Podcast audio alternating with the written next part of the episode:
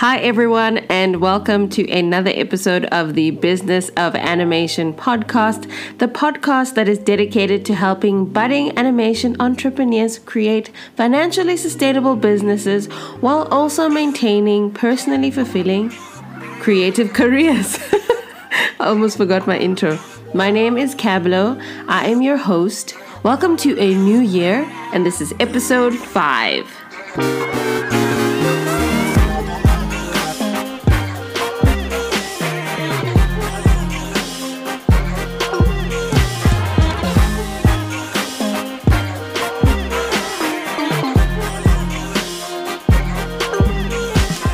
New Year, everybody, and welcome to 2021. Obviously, it's already been a month of the new year, and I don't know about you guys, but for me, it took a while for it to feel like a new year just because, you know, the pandemic is still going on, and, um, you know, there's tragedy and sadness going on, even though we're uh, wanting to start afresh. And obviously, it's always good to.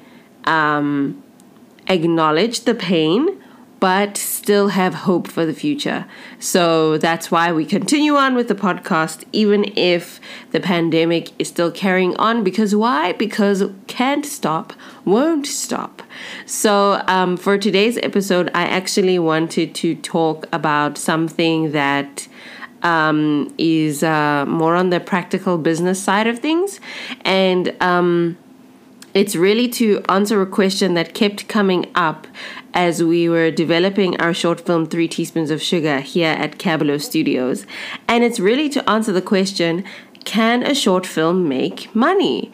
And um, the short answer is yes. Thank you, everyone, for listening to today's episode. I'm kidding. I'm kidding. I'm not going to end the podcast there. But the short answer really is yes, a short film can make money.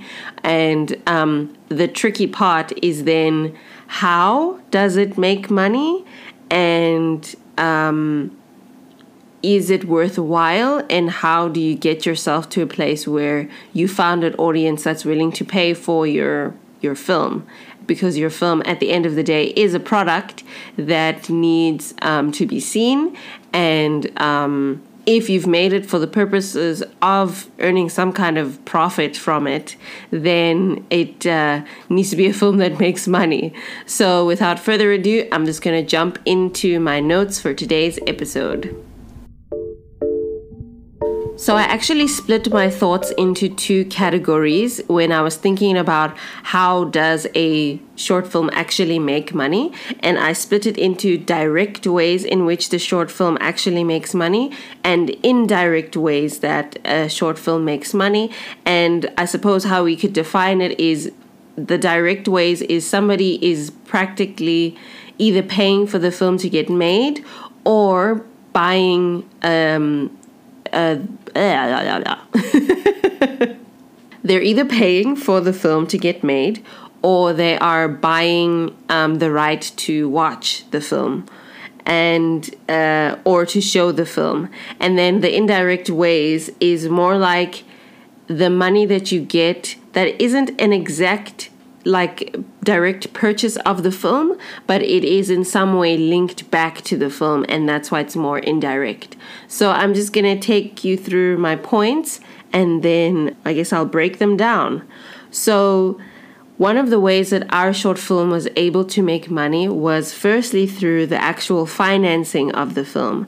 So, Three Teaspoons of Sugar received um, grant financing um, for the actual production of the short film as well as um, marketing and distribution financing. So, if you've seen the short film, and by the way, it is on Vimeo on demand where you can rent it or, or buy it to stream forever, or you can watch it on Kweli TV.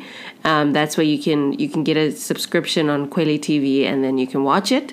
So if you watch Three Teaspoons of Sugar in the end credits, we've got the names of the the organizations that sponsored the film and they've got different categories according to the level of sponsorship that they gave so one of the sponsors for the film a south african government body called the gauteng film commission and they gave us funding for the production of the film which means the salaries of all the animators working on the film were paid through the funding. Any kind of software or hardware that we needed to buy, any sort of um, subscription fees, licensing fees that we needed to get, any kind of copyright that we needed to handle because of music, music licensing, all of that, that was paid for with the production funding.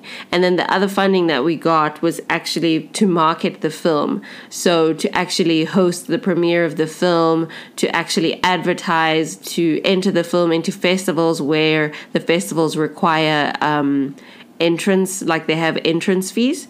So that kind of thing as well also counts as marketing. So that's more on production fees. So that's where your short film can make money where um, you get uh, money for actually making the film. And other kinds of production fees that you can have is like what I said grant funding, where it's money that you get that's essentially free money, you don't have to pay it back. Um, sponsorships and endorsements. So um, a company could or a non-profit organization could then sponsor your film and either sponsor like for example with 3 teaspoons of sugar we had a sponsorship from TV Paint where they sponsored some of the software for the film in giving us discounted prices. So they didn't actually give us money per se but they sponsored in that way. So that's another way that you have sponsoring. There are people who take out loans to make their films. There in South Africa, we have a bank called the Department of Trade and Industry, the DTI, they regularly give out loans for the creative industry. And then obviously you do get investors who are producers, so people who would give you money and will then want some kind of return on that money that they give you. With 3 teaspoons of sugar, we didn't have loans or investors. We had grant funding and we had our own personal savings that we used to um, get the funding of the the film. Just a note here um, I personally don't really like the concept of borrowing money, and that's, I guess, also because I've uh, from a Christian point of view, I'm just, I'm not trying to owe nobody nothing. Um, so if I can get money where I don't have to pay it back, or if I can save up because of the client work that we do, or whatever other cash that we have earned, I would rather take that route because I just don't want to owe anybody anything ever in my life. just as a side note.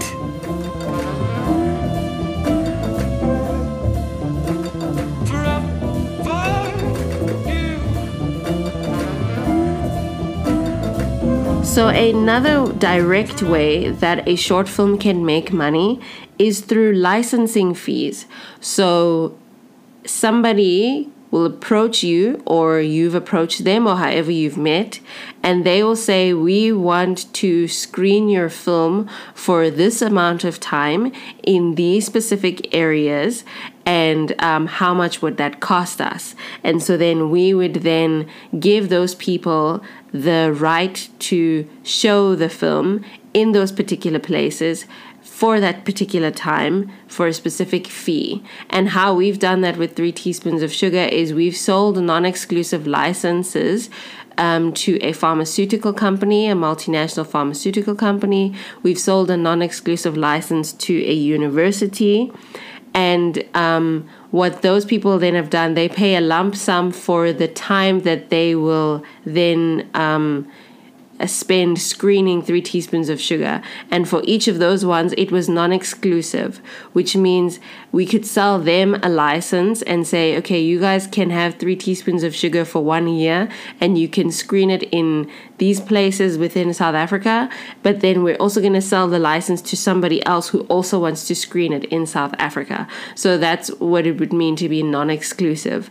An exclusive license would be more like, um, if you're if somebody asks to uh, have a license for a specific region and them be the only ones who have the right to distribute the film in that specific region of the world and in that specific period of time around the world. So you get exclusive and non exclusive licenses, and you can license something out to somebody for a year, for three months, for um, more than a year, seven years. I, there was a contract as well where, where we were talking to someone. They were talking about how they have like seven year licensing fees. So um, licensing contracts. So that's also something that exists within the film film world. Um, another thing that we've done to have uh, to distribute our film and actually earn some income from it is um, screening fees. So maybe a festival will approach us and say, Hi, we want to show your film at this festival over this period of time. Um, this is how much we pay filmmakers to show their film at the festival. And so then we agree or we don't agree or we negotiate, whatever it might be, and then they pay you a screening fee for the duration of the festival, which means for that time, let's say the festival is a festival that's held in, I don't know, Scotland, and it's for three days, and it's online, but you can only access it if you're in Scotland, like if your IP address is in Scotland, then we earn income from that screening, and maybe their festival's three days or something. Then we earn um, income from that screening. So that is a screening fee for for three teaspoons of sugar, and we've actually had that happen last year towards the end of the year. We were part of a festival that was online, but it was like locked to that specific country, and then they then gave us a screening fee um, for having shown our film in their festival, which was actually a really pleasant surprise. Another way that um, a short film can earn money directly is if you actually sell um, the film directly to your audience. So we've done this in two ways. We sold tickets to the premiere of our short film in 2019 when human beings were still allowed to gather together. um, we sold tickets and um, friends, family, colleagues, um, fans, because they were actually like generally people who I'd never met before in real life who were like, "No, I saw you online," and so then I bought a ticket, and I, that was quite a um, surprising, heartwarming thing that like genuine strangers who I do not know in real life have come to see my film. This is amazing.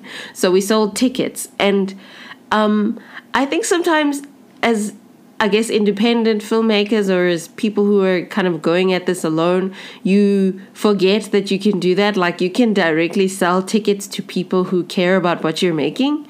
And even in this year, in these the in the year of 2020 and I foresee 2021 kind of being the same, in this year there obviously are a lot of virtual events happening and i still think that there is room there to figure out how best to sell um, uh, your short film in the form of a virtual event you know? So that was one way that we sold that we earned money directly. We sold tickets and we had like 150 people attend the premiere. So that was very exciting. And we had a q&a there and um, we also had nurses on site who were testing the sugar levels of the people who were attending and then giving them some information about diabetes and all of that because our short film was about diabetes. So it was like very interactive. We also had food and we had a Q&A. It was um it was really nice.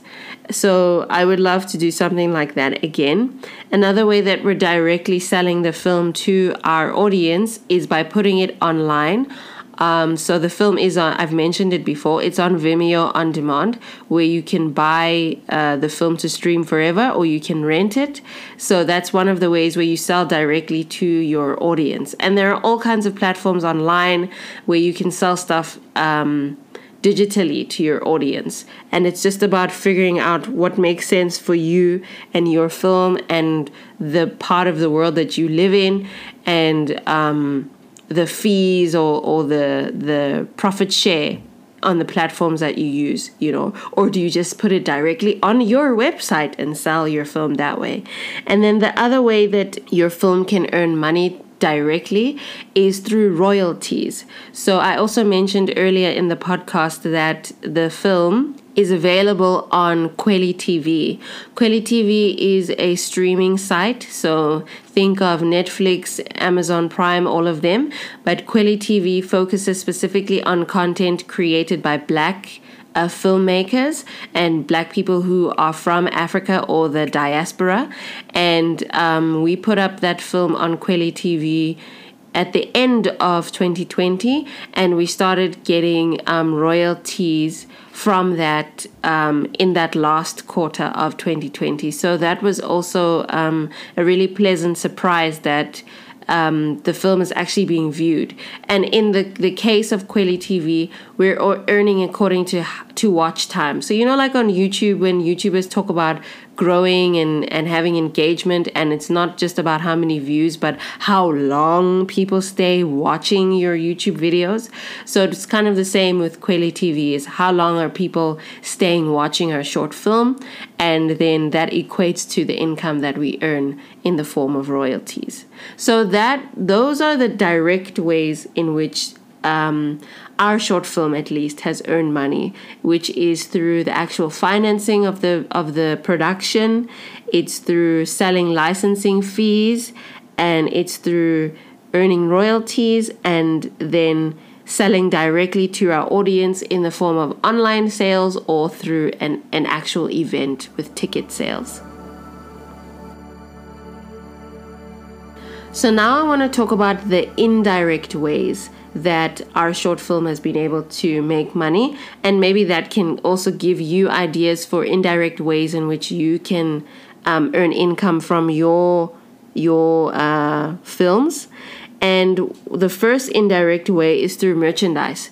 So at the actual premiere of Three Teaspoons of Sugar, we had t shirts, we had tote bags, we had cups, we had all kinds of merchandise, which is available on our online store right now. The link is in the description, and the online store is hellopretty.co.za forward slash Cabblow Studios. And that's where you can get um, merchandise that is themed with three teaspoons of sugar artwork and uh, messaging and that kind of thing. And um, on the actual day of the premiere, we sold a lot of we sold a lot of T-shirts, uh, tote bags, we had transparent cups that had like a lettering on them about sugar and healthy living and, and healthy eating. So we sold those and we earned some revenue from some profit actually from selling merchandise. The the other way that Three Teaspoons has been able to bring income into Cabblow Studios indirectly is it's actually um, helped us to get new clients. And for this, it's it's more qualitative than quantitative. But what has happened is that when we tell people about three teaspoons of sugar and the festivals that it's gotten into, you know, Annecy and um, uh, and all these other festivals, I just I brought up Annecy because it's the biggest one. But when we bring that up, it it uh, helps to legitimize what we do and. Um, shows that we are like it, it has because we've we finished the product, we finished the short film, we proved that we can do this, and it's getting attention internationally. It just gives the studio more credibility, so that when a client um, decides to work with us, we've got evidence of um, work that we've done before, and then it just gives them confidence that we're going to be able to do right by them and make a really good animation for them. Because that's what I, I observed last year when we we got a client who we had spoken to like a year before, and then they finally came around and um, said, "Hi, this is how we want to work with you." I really do believe it's because um, we shared three teaspoons with them and, and the success of it. And I think it really helped to give us credibility. Um, so that's more of an indirect way in which the short film helped to make money for us. So, one other way that a short film can make money in this is more like directly actually now that i think about it but it's to win prize money at these festivals and competitions um, for us we've been nominated we were nominated we were a finalist there we go in the it's uh, in the dragon awards for the china international conference for um, science and education producers. So it was like a festival for people who make scientific films. Um, and we fit into like a medical category. So we didn't win a prize money there, but we did win a nomination. And then um, the prize that we actually did win was in 2019 we won a competition called the Gauteng Accelerator Program. And that wasn't just for three teaspoons only, it was for our overall business model in creating a business that um, has a focus on medical animation. And, and this whole competition was about innovating within different sectors within um, South African economy. And we were in like their medical category, and we won um, the we won the medical category because we used animation to educate the public um, about different diseases or devices or whatever it might be. And so we won that competition, and with it, it came with prize money, which helped to sustain the business um, and have cash flow for us to be able to pay salaries, etc. Um, so uh, I wouldn't say that that was directly three teaspoons only. That was more for medical animation in general, but I can include that because three teaspoons is a medical film, so I guess I can include it in that way. But it's to say the the competitions that you enter, the festivals that you enter, if they are the type that have uh, winnings, prize money, then that's also another way that your short film can then earn money because you won a cash prize for it. Um, yeah. Oh, yes. I wanted to, to send a shout out to a mentor and friend of mine. Her name is Comfort Arthur. She's the director of a short film called Black Barbie and a series called uh, I'm, I'm Stuck in Ghana, Get Me Out of Here. I think I think that's how the name goes. But anyway, she she adapted her short film Black Barbie, and it's it's all about skin bleaching. She adapted it into a children's book, which she's now promoting. And obviously, she didn't ask me to to advertise this, but I just thought I would bring that in to say, even your short film you can adapt it. Because a lot of the time when we watch Disney films and we watch these DreamWorks productions, Disney will make The Little Mermaid, the feature film, they'll make the subsequent sequels, and then they'll make The Little Mermaid TV show, which is an adaptation. Or they'll do Frozen, they'll do Frozen, the movie Frozen 2, they'll do the Frozen short films, and then they'll even go as far as doing frozen children's books on top of every other frozen themed merchandise. Like i think i once saw a frozen band-aid and a frozen and obviously frozen lunch boxes and and and all of that. But it's to say even your short film can be adapted beyond the experience of watching the film as a film. You can take that story and adapt it elsewhere. And so i just you know just thinking broadly think about those ways in which you can milk your IP because that's what it is. That's what your short film is an expression of your intellectual property.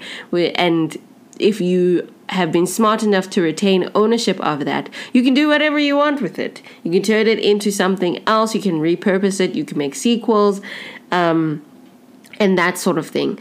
Yeah, so today's episode was a quick one. I just wanted to run through those thoughts because I just thought it's um, a good idea to just answer that question plainly and simply.